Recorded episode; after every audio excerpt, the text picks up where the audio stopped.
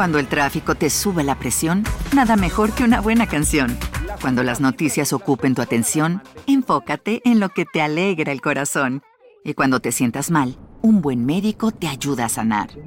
Sabemos que mantener tu salud es tu prioridad, también es la nuestra en Kaiser Permanente, donde trabajamos juntos para cuidar de todo lo que tú eres. Kaiser Permanente, para todo lo que tú eres. Kaiser Foundation Health Plan of the Mid-Atlantic Stay Inc., 2101 East Jefferson Street, Rockville, Maryland 20852. Los cuentos infantiles a menudo nos inspiran a soñar con una mejor vida, tener grandes poderes, acabar con el mal del mundo, encontrar el amor verdadero. Uno en particular habla sobre una doncella postrada toda su vida en cama, durmiendo y esperando por el dulce beso de un príncipe azul. Pero en ocasiones la realidad puede superar a la ficción y sorprendernos con casos como el de Carolina Olson, una mujer que pasó 32 años dormida. Su despertar no fue gracias al amor verdadero de los cuentos de hadas, sino algo totalmente distinto. Así que prepárate y déjate llevar por mis palabras hasta que entremos en el reino de Morfeo en busca de despertar a Carolina.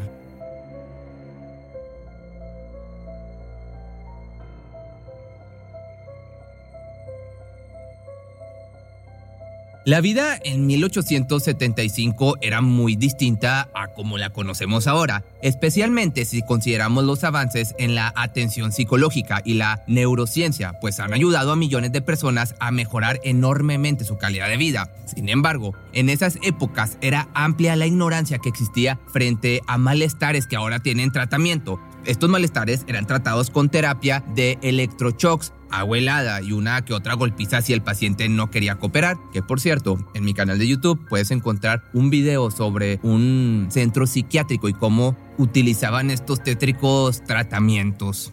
Pero regresando a la historia de hoy, algo similar fue lo que sucedió con Carolina Olson, criada en la isla Ogno al sur de Suecia, donde habitaban máximo 20 personas, incluidas ella, sus padres y sus cinco hermanos. Es natural pensar que en la isla no contaban con servicios médicos, mucho menos personal para atender las urgencias de salud, con excepción de una partera que atendía malestares menores. La mayor fuente de economía en la región era la pesca, actividad que los Olson profesaban con rigor. Desde su nacimiento en 1862, Carolina fue una niña muy distinta a las demás, con un espíritu libre y aventurero, pero sobre todo con mucho carácter. Quienes la conocen la recuerdan como una persona muy enérgica y completamente despoblada del miedo. Un día bajé las escaleras de mi casa y vi una niña pisando una serpiente. Era Carolina, quien la tomó con una pala, caminó hasta el hormiguero al otro lado de la casa y la tiró muerta. Esto lo mencionó uno de sus vecinos. Durante sus primeros años fue educada en casa debido a la creencia de la época en que solo los hombres podían tener acceso a la educación, por lo que pasaba sus tardes atendiendo las tareas domésticas junto con su madre y aprendiendo a cómo podía leer y escribir.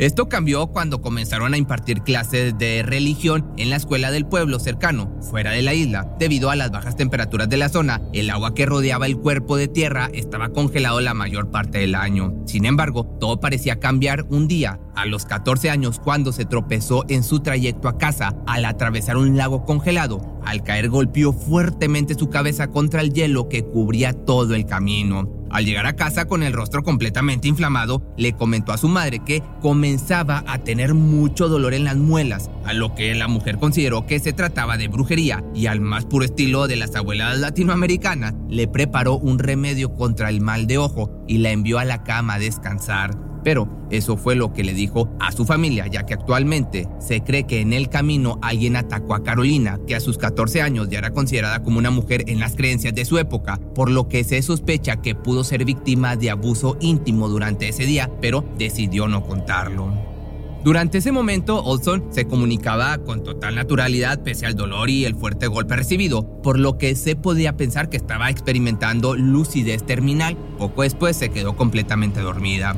La mañana del 23 de febrero de 1862, sus padres miraron con asombro cómo la pequeña no despertaba pese a los intentos de toda su familia por reanimarla. Sin embargo, su pulso y respiración parecían estar en completa normalidad. Asustados por el transcurso del tiempo, intentaron conseguir un doctor, pero dado a que la familia era de escasos recursos, tuvieron que organizar una colecta con los miembros de la comunidad para llevar un médico a la isla. El hombre, al revisar a Carolina, no pudo determinar la razón de su condición, por lo que concluyó que había caído en coma. Pese a esto, fascinado por la situación, siguió visitando a la familia durante un año para tratar de ayudarlos. Mientras tanto, su madre se encargaba de asearla y alimentarla de la mejor forma posible, forzándola a tomar al menos dos vasos de leche por día. Durante este periodo de tiempo, el cabello y uñas de la joven no parecían crecer, algo inusual pues incluso después de la muerte estas siguen desarrollándose. Además, su peso no había cambiado en lo absoluto pese a lo radical de su nueva alimentación, dejando todavía más consternados a los expertos.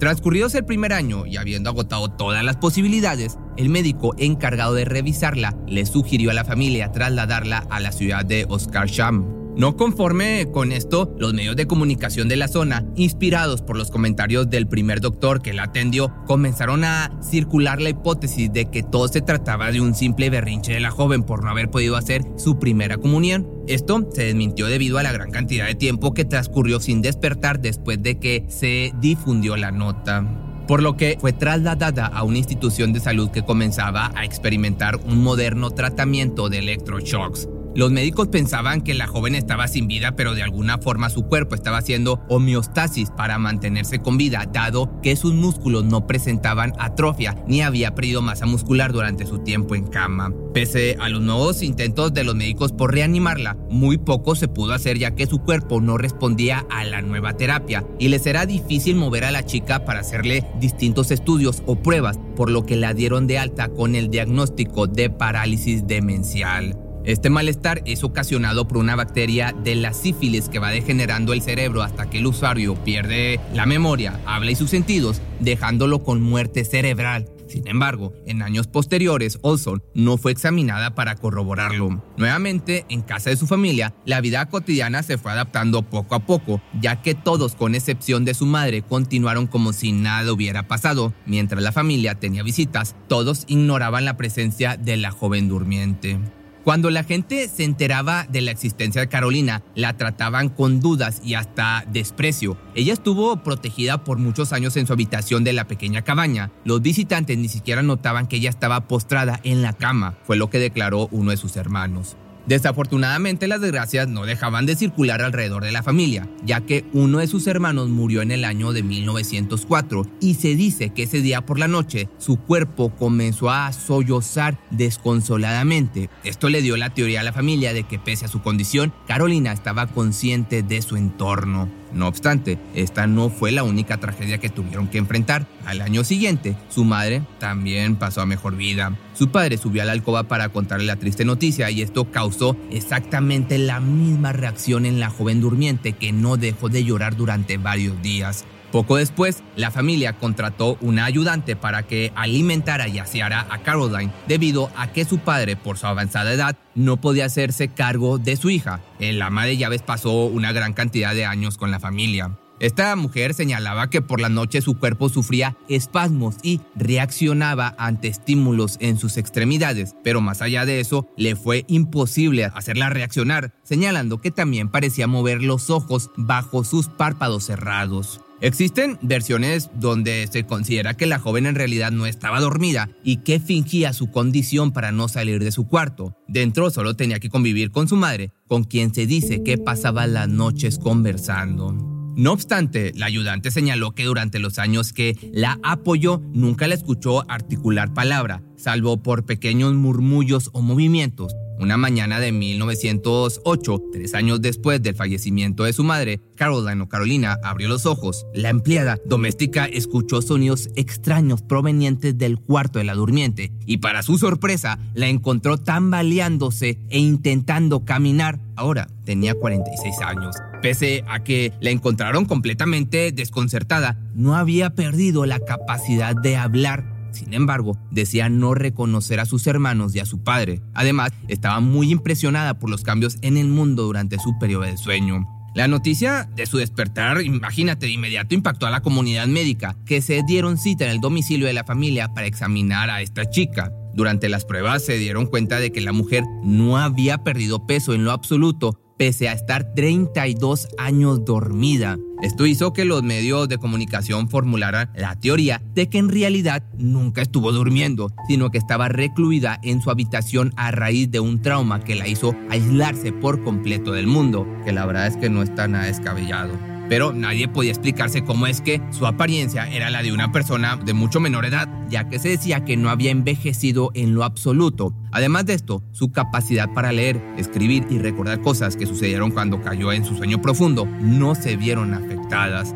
Ella decía que todo había pasado en un abrir y cerrar de ojos. No tenía idea de todo lo que había pasado en el mundo, pero recordaba rostros azules flotando en el océano, así como si hubiera soñado la muerte de su hermano, que murió ahogado. Esto fue lo que declaró el ama de llaves. Harold Froderstorm, un reconocido psiquiatra de la época, visitó en 1910 a Carolina para intentar descifrar lo que le había sucedido. Al conocerse, ella comenzó a coquetear de manera infantil con él, como si se tratase de un niño enamorado. Su actitud cambiaba totalmente cuando venía el psiquiatra. Era como una niña, se reía a menudo y le apenaba tener contacto con el médico, incluso durante sus exámenes. Esto lo señaló su hermano. El veredicto del médico fue que su cuerpo no habría podido entrar en estado de invernación sin sufrir los estragos por la falta de agua y alimento. Parece que más que un evento físico, se trató de un caso de histeria producido por algún episodio traumático. Es posible que decidiera retraerse del mundo apoyada por su madre, que también parecía disfrutar la atención de médicos y reporteros, fue lo que señaló el experto Harold. La pregunta más grande y que quedará sin resolver es qué sucedió cuando llegó a casa con el rostro hinchado. Puede que el abuso fuera cometido por diversos perpetradores rompiendo así su equilibrio mental, causando que se recluyera en cama con su madre. Esto último también lo concluyó el psiquiatra. Pese a su letargo, Carolina Olson vivió hasta la edad de 82 años y llevó una vida tranquila acompañada de sus hermanos aunque no se sabe con certeza qué fue lo que le ocurrió. Su caso pasará a la historia como un hecho inexplicable. Su despertar no fue a través de un beso de amor verdadero, ni pareciera haber sido hechizada, sino algo mucho más humano. Tal vez en la época moderna hubiese recibido otro tipo de atención y tratos que le permitieran llevar una vida más completa. Pero quienes la conocieron la recuerdan como una mujer trabajadora, agradable y amante de la vida. En años posteriores, se hicieron diferentes analogías a su caso, siendo la más reciente y notoria el caso de la serie Sandman, donde se puede apreciar cómo una joven pasa gran parte de su vida en estado letárgico. Si te gustó este video, ahora me puedes encontrar en dos nuevos canales. Es una, tengo un canal nuevo con Ted Misterios, otro youtuber que hace contenido similar y también los videos más vistos en español ahora los puedes encontrar en inglés, que te van a estar apareciendo aquí ambos canales.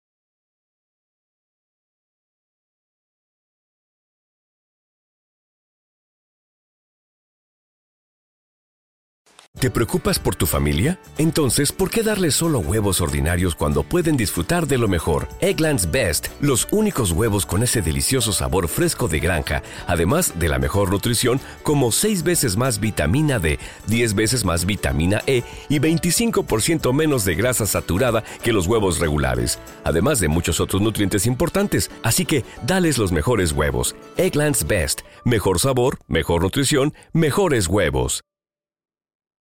Cuando el tráfico te sube la presión, nada mejor que una buena canción. Cuando las noticias ocupen tu atención, enfócate en lo que te alegra el corazón. Y cuando te sientas mal, un buen médico te ayuda a sanar. Sabemos que mantener tu salud es tu prioridad, también es la nuestra en Kaiser Permanente, donde trabajamos juntos para cuidar de todo lo que tú eres. Kaiser Permanente, para todo lo que tú eres. Kaiser Foundation Health Plan of the Mid-Atlantic Stay Inc., 2101 East Jefferson Street, Rockville, Maryland 20852. Atención a todos los amantes del terror. ¿Están listos para sumergirse en las profundidades del misterio? Pues les presento Archivos Perdidos, el podcast que explora las historias más escalofriantes de México. Archivos Perdidos no es solo otro podcast de horror, es una experiencia única que te lleva de la mano a través de historias como si estuvieras ahí mismo, viviendo los eventos junto con los protagonistas. La producción del podcast es impecable, con una narración cautivadora, efectos de sonido envolventes y una música que te sumerge en cada narración. Y si has vivido algo inexplicable, envía tu historia al correo archivosperdidos.genuinamedia.com y únete en este viaje a lo desconocido. Y no olvides también seguirlos en Spotify y Apple Podcast para no perderte ningún episodio. En resumen, si eres un amante de los misterios y las historias intrigantes, Archivos Perdidos es una adición, un complemento obligatorio a tu lista de reproducción.